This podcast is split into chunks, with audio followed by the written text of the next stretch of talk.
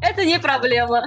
Если ты не скажешь, что ты найдешь завтра плантацию авокадо, то это обязательно найдет Альбина. Клиент понимает, что это не точка-одиночка, а большая сеть. Если бы сейчас я запускала еще одну франшизу, понятное дело, все было бы уже по-другому. Ну, конечно, бывает страшно. Если сейчас меня слушают мои сотрудники, пусть они знают, что мне не нравится, как они разговаривают по телефону. Франчайзинг, по сути, это образование, да, ты учишь человека бизнесу. Привет!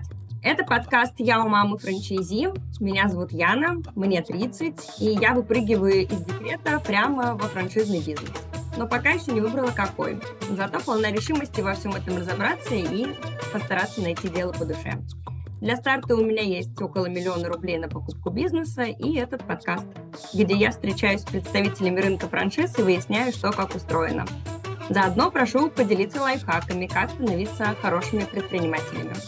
В идеале хочется в этом подкасте собрать настоящее комьюнити франчайзи, где все делятся знаниями и болями, радуются успехам других и поддерживают в трудную минуту. Ну что, поехали? Этот сезон посвящается бьюти-франшизам, и я рада представить гостя выпуска. С нами беседует Альбина Назарова, основатель и генеральный директор международной сети салонов депиляции «Сахар и воск». Первый салон Альбины празднует свое семилетие в феврале этого года, а первый франшизный салон – пятилетие уже в этом марте. За 7 лет бизнеса «Сахар и воск» вошел в 73 города России и СНГ.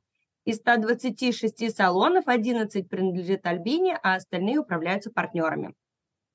При знакомстве Альбина сообщила мне, что оборот сети в 2022 году составил почти 745,5 миллионов рублей. Альбина, здравствуйте. Здравствуйте. Давайте с вами немного посчитаем. 745,5 миллионов э, делим на 126 салонов. Получаем 6 миллионов угу. рублей на одну точку. Делим на 12 месяцев, значит, оборот одного салона в месяц без малого полмиллиона, 493 тысячи рублей. Альбина, расскажите, так ли это, правильно ли у меня все с математикой? Это вообще стандартные цифры или это много, мало? Вот прокомментируйте, пожалуйста, как там получается. Да, здравствуйте. Ну, смотрите, это плюс-минус. У нас есть разные форматы франшиз. Если вы смотрели франшизу «Сахар-воск», у нас есть три направления. Это формат стандарт, макси и мини. А что они из себя представляют? Формат мини – это мини-студия на один кабинет, где а, мастер работает без администратора, соответственно, в одном кабинете мы можем принимать меньшее количество клиентов, но при этом э, старт на открытие и запуск мини-формата – это от 500 тысяч рублей. Ну и плюс он подходит для маленьких городов России, либо для каких-то маленьких районов города. Далее, формат стандарт – это 2-3 кабинета. Э, соответственно, клиентов можем принимать в два раза больше, чем в формате мини. Ну и формат макси – это студия с эпиляцией плюс ногтевой сер- сервис.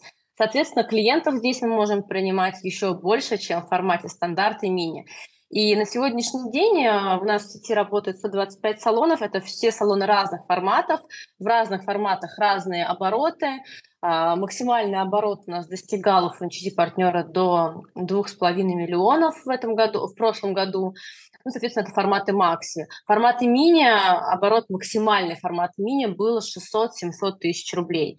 И плюс-минус. Потом э, вы понимаете то, что не бывает такого, что вот открылись все франчайзи, и с самого первого дня у всех сразу большие обороты. Есть новые франчайзи, которые открываются, есть новые салоны уже старых франчайзи, которые открываются, развиваются. Поэтому, если мы говорим про средний оборот на точку, то да, вы правильно посчитали. Но если мы сейчас будем разбивать это по форматам, то сумма, конечно же, будет меняться. Да, понятно, конечно, что это такая средняя температура по палате, но угу. для общего понимания цифр было приятно услышать и интересно про разные форматы. Это и идеально и для разных городов, и для разных целевых аудиторий потенциальных франчайзи, ведь некоторые могут быть ну, профессионалами, да, и чтобы не принимать в своей квартире, угу. вот это некоторый формат, э, э, который им более доступен. Другие более по бизнесовому подходят к этим вопросам и получают тариф макси. А, отлично, давайте тогда двигаться дальше. Я хотела а, вот что у вас уточнить. А, я готовилась к интервью, пересмотрела несколько ваших интервью и э, на вашем YouTube-канале, и то, что вы а, уже давали другим моим коллегам по цеху.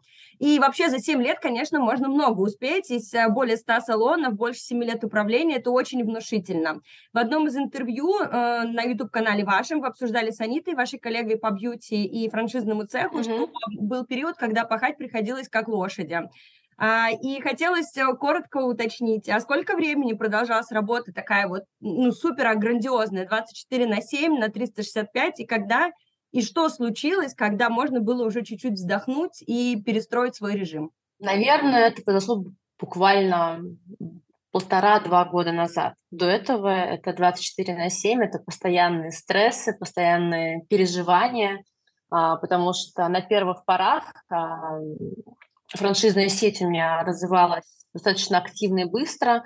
А, в первые месяцы запуска франшизы а, мы продали продавали там по 20, по 10, по 15 франшиз в месяц, и вы понимаете то, что при, запуск, при запуске бизнеса очень много появляется эмоциональных качель у предпринимателей, и все это, конечно же, сказывается, сказывалось на мне как на основателе компании, потому что в один момент все франчайзи-партнеры открылись, а у многих из них начались а, эмоциональные качели, которые, сказывали, которые выплескивались на управляющую компанию, соответственно, на меня.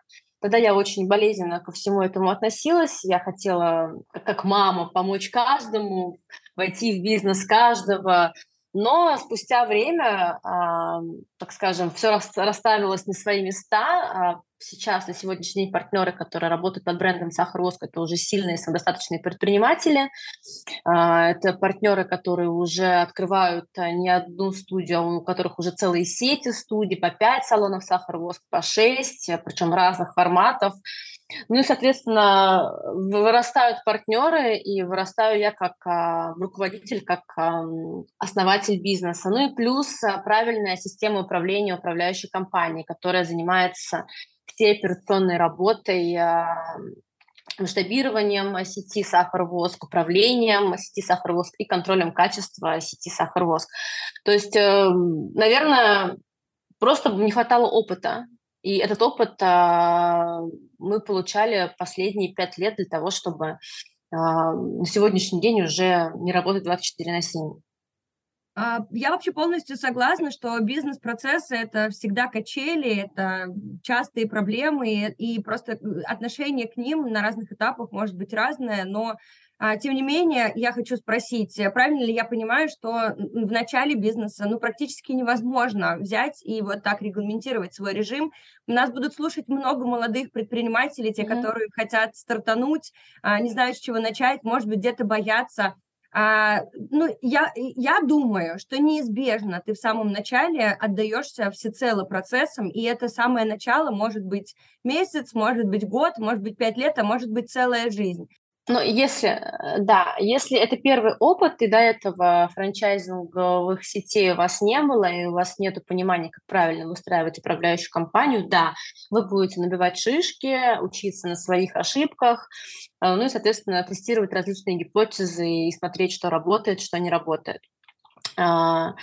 Если бы сейчас я запускала еще одну франшизу, понятное дело, все было бы уже по-другому, потому что я понимаю, как работать а, с большим количеством предпринимателей, как ими управлять, а, из чего должна состоять управляющая компания, а, как, какие отделы и какие регламенты должны быть у сотрудников для того, чтобы сеть масштабировалась и эффективно работала. Ну, в общем, пять лет вы потратили на некоторую стандартизацию, да, процессов, а, чтобы сейчас можно было уже на это все смотреть иногда даже со стороны. Расскажите, чем вы ну, сейчас ну, плюс... занимаетесь в Сахар-Воск?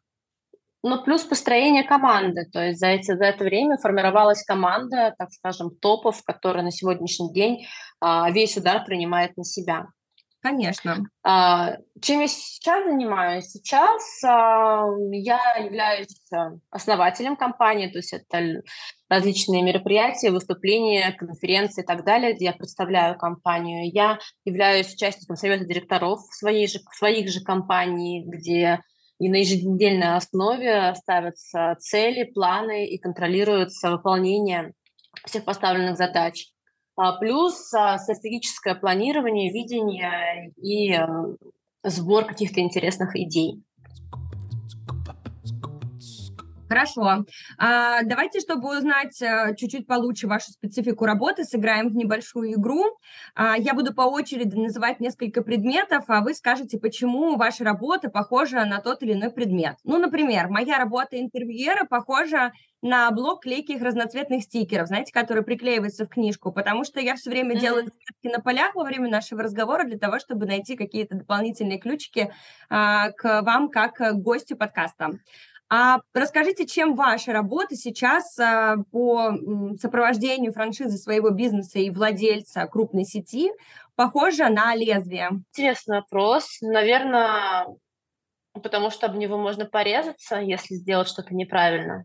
Давайте попробуем еще одним словом. А чем ваша работа похожа на лупу? На лупу? А, потому что Наверное, я обращаю внимание на мелкие детали, для меня они важны. Какая, можете заметить какую-нибудь а, вот последнюю историю про что-нибудь маленькое, что вам удалось заметить э, с помощью вашей такой виртуальной воображаемой лупы? А, что привело к какому-нибудь хорошему результату? Поделитесь кейсом. Ну, смотрите, у меня холдинговая структура управления, помимо того, что есть франчайзинговая сеть, есть бренд косметики, есть а, собственные филиальные сети, все это три разных компании. И если говорить про последних моих замечаний, а, я как-то зашла в White Lines, это та программа, то программное обеспечение, с которым мы работаем, а, и просто начала смотреть количество, количество мастеров, которые выходят в смену, и обратила внимание, что здесь есть небольшой нюанс. Почему-то не во всех э, студиях работают все кабинеты, хотя, в принципе, это э, не моя работа, это работа управляющей сети, а, сети собственной розницы. Вот. Но э, я поняла, что здесь не ведется контроль над работой сотрудниками, потому что чем меньше сотрудников работают в смену, тем меньше рентабельность по месяцу. А, плюс еще, если мы берем из таких так скажем, ювелирных работ, и мы на ежемесячной основе а, делаем обзоры всех администраторов всей сети, и я слушаю их разговоры и замечаю какие-то недочеты, недостатки. Конечно же, на свою сеть, на сеть розничных, а, на, на свою розничную сеть я делаю больше акцент. То есть было такое, что я целый месяц правила разговор наших администраторов, слушала каждого администратора для того, чтобы они были идеальны. Но они до сих пор не идеальны. Если сейчас меня слушают мои сотрудники, пусть они знают, что мне не нравится, как они разговаривают по телефону. И что продавать и, и закрывать, и быть более клиентоориентированным можно. То есть есть куда расти. Ну, на самом деле... Еще я всегда, еще я всегда недовольна. Если меня смотрит моя команда, они знают, потому что мне всегда все не нравится. что касается продаж. Хочу вам тогда задать вопрос по поводу продаж. Один из тех, который у меня есть а, в интервью, я его так сейчас вытащу, потому что очень удачно уж он в разговор вошел. В своих интервью вы упоминали, что много работали сами в продажах и выходили в поля и буквально зазывали а, в студии. А можете тогда, помимо продаж по телефону, которые действительно очень сложные, и я не знаю, как достичь ну, в них какого-то идеала и совершенства, особенно когда это делает не один человек, а гигантское количество людей продают по телефону в вашей команде, Можете мне про другие инструменты продвижения рассказать, какие три инструмента маркетинга или рекламы в вашей сфере вообще не работают? Вот их зачем-то кто-то все время использует, а они вообще не нужны. Я вообще считаю, что всегда все работает. То есть это такие мелкие касания, которые в свою очередь э, в дальнейшем, э, спустя время, могут сделать и дать результат. А, я когда открыла свою первую студию, сейчас рассказывали там, ситуацию, что я выходила в поля, я настолько увлеклась э, историей с касанием с брендом, именно вот чтобы человек увидел мой логотип, увидел мой бренд, что для меня было вообще не важно, где они его увидят, как они о нем услышат, что, что они о нем услышат и так далее. То есть мне было важно, чтобы как можно больше людей увидели бренд «Сахар Воск». И я делала всевозможные способы для этого, для достижения своей цели. То есть я ходила на все мероприятия, я везде клеила листовки, раздавала листовки, клеила объявления, я выходила во все паблики, делала посевы в группах платных, бесплатных, а, различные газеты, доски объявлений в онлайне, в офлайне. То есть я делала абсолютно все. И честно, на старте, это вообще сахаровоз, это мой первый бизнес, я не отслеживала, откуда э, идут клиенты. Но а, в совокупности, в совокупности за достаточно короткий период времени а, наш салоны, наш салон первый, потом уже в последующем сеть стала очень популярной и известной. Когда моя задача стала популяризировать бренд не в городе, а на России, я, конечно же, поехала в Москву и использовала всевозможные методы для того, чтобы как можно больше людей соприкоснулись с брендом Сахар Воск. И также, а, ну, я думаю, что с этой задачей я в принципе успешно справилась. Да, есть, конечно, куда расти, вот, но в принципе, получилось неплохо. И у меня есть такая классная фраза, я всегда говорю на всех интервью, и всегда говорю на всех своих выступлениях, то, что а, чем больше людей знают меня, как предпринимателя, как Альбина Назарова, тем больше людей знают о бизнесе, соответственно, о сахарвоске. То есть э, продажи в своей студии, продажи своего бренда, продажи своей косметики э, на первых порах я осуществляла через себя. На сегодняшний день уже я могу сказать с полной уверенностью, то, что я отошла от дел, сейчас мне не требуется ходить и самой там продавать, раздавать, э, что-то рассказывать. Вы знаете то, что Сколько мы планировали с вами этот подкаст сделать? Два-три месяца. Я особо...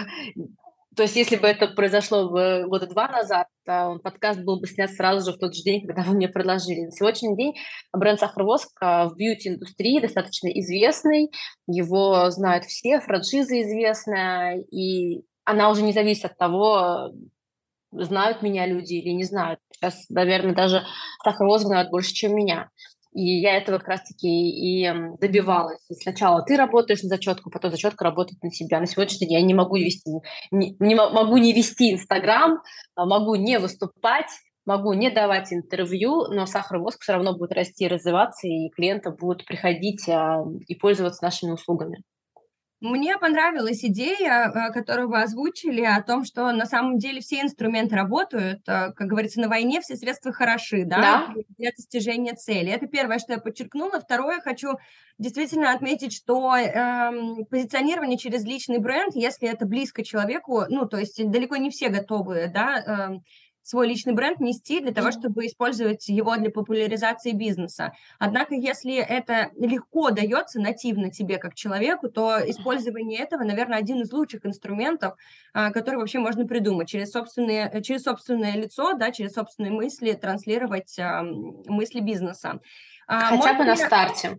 Хотя да. бы на старте. Угу, согласна. Можно ли тогда, согласитесь ли вы с таким тезисом, если я вам его предложу, что если бы вы сокращали весь бюджет на старте, там, или, ну, не тот момент, когда вы сейчас уже отошли от дела, вот когда вы были полностью вовлечены в процесс и в продвижение в том числе, если бы сокращали бюджет и оставили бы только один рекламный инструмент, вы бы оставили личный бренд как инструмент? Ну, наверное, личный бренд, который привязан к Инстаграму. Я бы оставила mm-hmm. так, потому что это действительно то, что, э, то, что работает в бьюти, а, если мы говорим конкретно про то, чтобы продавать а, услуги. Там, мы, мы говорим про франшизу, если мы говорим про услуги. Если мы говорим про франшизу, то однозначно только личный бренд, так какие-то публичные выступления, конференции, бизнес-сообщества и так далее. Да, я, конечно, наверное, больше делала акцент сейчас на B2C, когда спрашивала про а, личный бренд, но мы uh-huh. хорошо перешли к тему франшизы. Давайте тогда просто об этом поговорим. Я согласна, что франшиза, наверное, это действительно, пожалуй, вообще единственный инструмент, который стоит использовать для продвижения. Я только хочу напомнить, что Инстаграм запрещен в нашей стране и признан э, экстремистским, да. террористическим и всем остальным, на всякий случай. Но э, давайте вернемся к разговору о франшизе. И вы продали франшизу уже больше ста раз, и, безусловно, это ну, грандиозное колоссальное количество а, наверняка общения, которое предшествовало такому количеству продаж и ваших, и вашей команды, но наверняка на начальных этапах вы сами проводили все а, коммуникации с потенциальными партнерами. И При подготовке к интервью я узнала, что у вас довольно деловой подход к работе, что это такой, ну, вы не, не олицетворяете, как некоторые другие, бизнес как семью или как дружбу, вы так больше за партнерство, и каждый выстраиваете свои роли. Вот расскажите, пожалуйста, ребятам, которые будут слушать, да, может быть, у них завтра пер... вообще встреча с первым потенциальным партнером, или, может быть, они там сделали это не тысячу раз, не сто раз, а всего лишь пару раз за жизнь.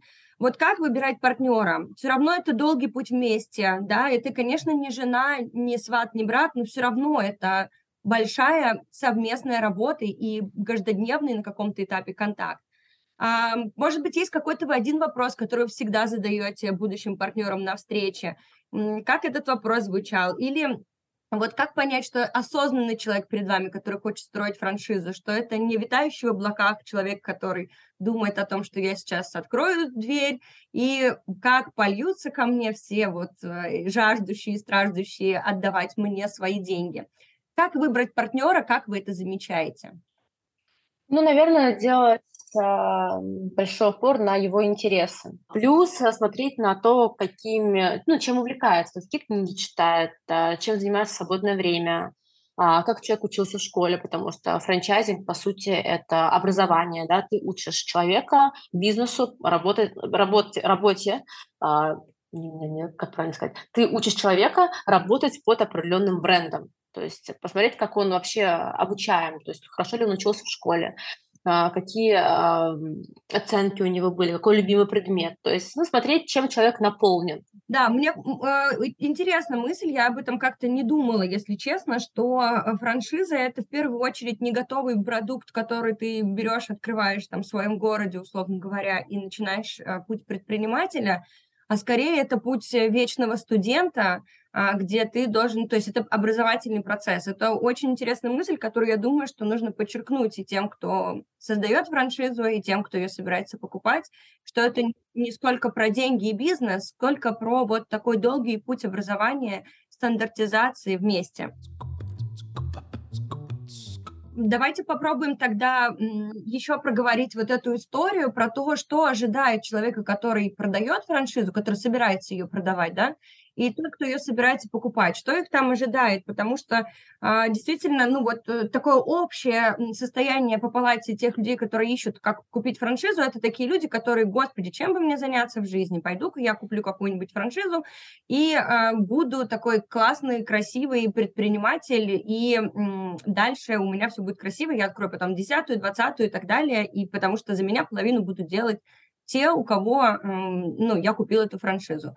Многие из тех, кто создают франшизу, они думают, вот, сейчас я, короче, налажу, и вообще можно свои точки не открывать, можно все напродавать, и они там будут э, мне приносить деньги ежемесячно. Но это же вообще не так, это же не так вообще устроено. Расскажите, что ожидает вот людей по одну и по ту сторону э, этих баррикад франшизных? Об этом можно говорить в вечность. Но если выделить по два пункта, я понимаю, что это, наверное, два пункта, да, э, для тех, кто продает франшизу и планирует развивать франчайзинговые сети, нужно понимать то, что а, не, ну, нельзя просто взять и продать франшизу и все.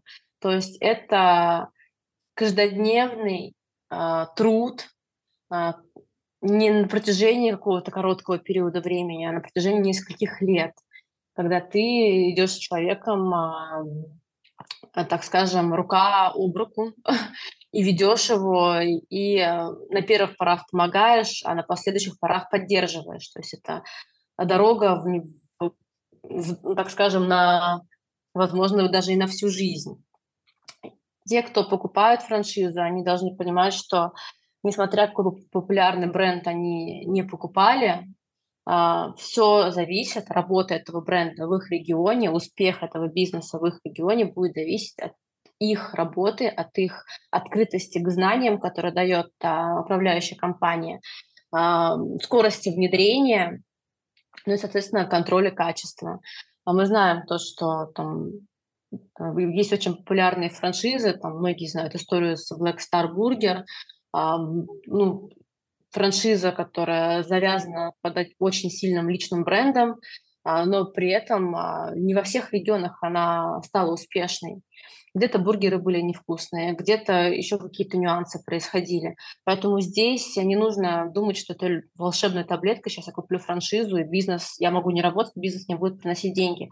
Любой бизнес – это бизнес. Бизнес по франшизе не освобождает вас от ежедневных действий, от а, ежедневного труда, от постоянного развития вас как предпринимателя. Да, на самом деле любой бизнес, э, ну, это работа, и неважно, действительно, франшиза в данном случае не волшебная таблетка, я с этим полностью согласна, и э, всегда требуются какие-то, даже, возможно, в некоторой степени, вот что хочу сказать, что франшиза и посложнее будет, ведь вы действуете не только так, как я сам себе предприниматель, но и еще и в рамках огромной команды, которую нельзя подвести, в рамках которой кто-то написал стандарты, по которым нужно действовать. То есть это еще ну, и... Да. А, помимо законодательства, ну, плюс... есть внутреннее законодательство. Да, ну и это, в этом и большой плюс. Когда ты точка-одиночка, не всегда твои гипотезы могут сработать, не всегда то качество, к которому привык ты, качество для большего числа жителей вашего региона. То есть франчайзинг – это в большей степени стандарты, регламенты, которые проверены уже не один раз и которые уже показали свои результаты. Это протестированные гипотезы, которые сработали не только у одного, а у всех, а, кто работает под данным брендом. Это постоянный обмен опыта, это то бизнес-сообщество, которое развивает один бренд а, в разных регионах. Это большое, так скажем, комьюнити, где предприниматели э, могут делиться своим опытом а, и вдохновлять своими результатами друг друга. Вот как-то так. Да, я согласна полностью, что франшиза, ну, безусловно, имеет огромное количество плюсов, иначе ее существование выставилось бы под сомнение, да. И я как э, предприниматель, как э, основатель франшизы могу сказать то, что я очень лояльно отношусь к бизнесу по франшизе. Если я приезжаю в какой-либо город и знаю, что это ресторан или этот салон, а, это сеть франчайзинга, значит, э, там, скорее всего, будет более качественно, нежели в точке одиночки, потому что в точке одиночки где-то могут быть не соблюдаться стандарты, там э, использоваться неодноразовые какие-то расходные материалы в целях экономии, там могут ну, экономить нам что, на чем-то, делать какие-то из каких-то некачественных продуктов, готовить еду. То есть, а в франчайзинге это все очень строго контролируется, и многие клиенты уже ходят а, в салоны сахар-воск, там, перемещаясь из города в город, у них есть доверие к бренду, и это очень круто. Ну и плюс, когда клиент понимает, что это не точка-одиночка, а большая сеть, здесь опять же срабатывает история доверия к бренду. Поэтому чем быть э, точкой-одиночкой, чем открывать свой бизнес под своим брендом, это очень затратно и сложно, да. Но лучше открывать в сегодняшнее время это бизнес по франшизе в каком-либо направлении. Там ресторан, салоны красоты, не знаю, какие-то школы для детей, садики. Что еще okay, по франшизе? Да. Все, что развивается по франшизе, лучше развивать по франшизе. Согласна. Ну, мы начинаем разговор с бьюти-индустрии, дальше мы обязательно попробуем погрузиться в другие направления в следующих сезонах подкаста и разберемся, как устроены бизнесы по франшизе и в детских садах, и а, в еде, может быть, э, будем а, смотреть. Ну, действительно, 7 лет на рынке – это огромный срок, и особенно, мне кажется, для вот эм, специфики бьюти-сферы. А как вы вообще относитесь к аудитам? Как часто вы пересматриваете свои системы внутри? Был ли у вас вот опыт аудита и особенно, например, системы расходов, а, системы команды образования? И что, на ваш взгляд, вашей компании требует самого срочного пересмотра вот э, из таких вот глобальных систем? Это происходит а, постоянно, это происходит на постоянной основе. А, но если говорить э, системно, то в среднем это раз в квартал. Mm-hmm. Что-нибудь э, намечается? На если мы говорим конкретно, если мы говорим конкретно про точку франчайзи партнеров, то э, там уже исходят франчайзи партнеры своих желаний. То есть есть франчайзи партнеры, которые на постоянной основе э, отслеживают всех э, подрядчиков, смотрят с кем работать, с кем работать в маркетинге, с кем работать а, в поставках каких-либо продуктов и расходников. Что касательно управляющей компании, у нас это происходит в раз в квартал. Но я бы не сказала, что мы каждый раз, делая аудит, приглашаем какого-либо стороннего аудитора. То есть аудит мы можем делать а, посредством команды, посредством совета директоров, который происходит у нас на еженедельной основе. Просто на каждом этапе мы просто делаем акцент в какое-либо направление. Где-то мы пересматриваем и делаем а, аудит плюс анализ конкурентов в маркетинге, где-то в оказании услуг и в сервисе, где-то в продажах и так далее. А был у вас опыт приглашения сторонних специалистов? Конечно, конечно. Мы э, приглашаем всегда специалистов тех или иных направлений. То есть, mm-hmm. чтобы сделать какой-либо маркетинг, сначала там приступить, э, чтобы взять на работу какого-либо подрядчика, например, по маркетингу, этот подрядчик делает аудит прошлого маркетинга, мы его смотрим, а, делаем а, какой-то анализ, э, ну, берем плюсы и минусы, на основании этого уже начинает работать следующий подрядчик.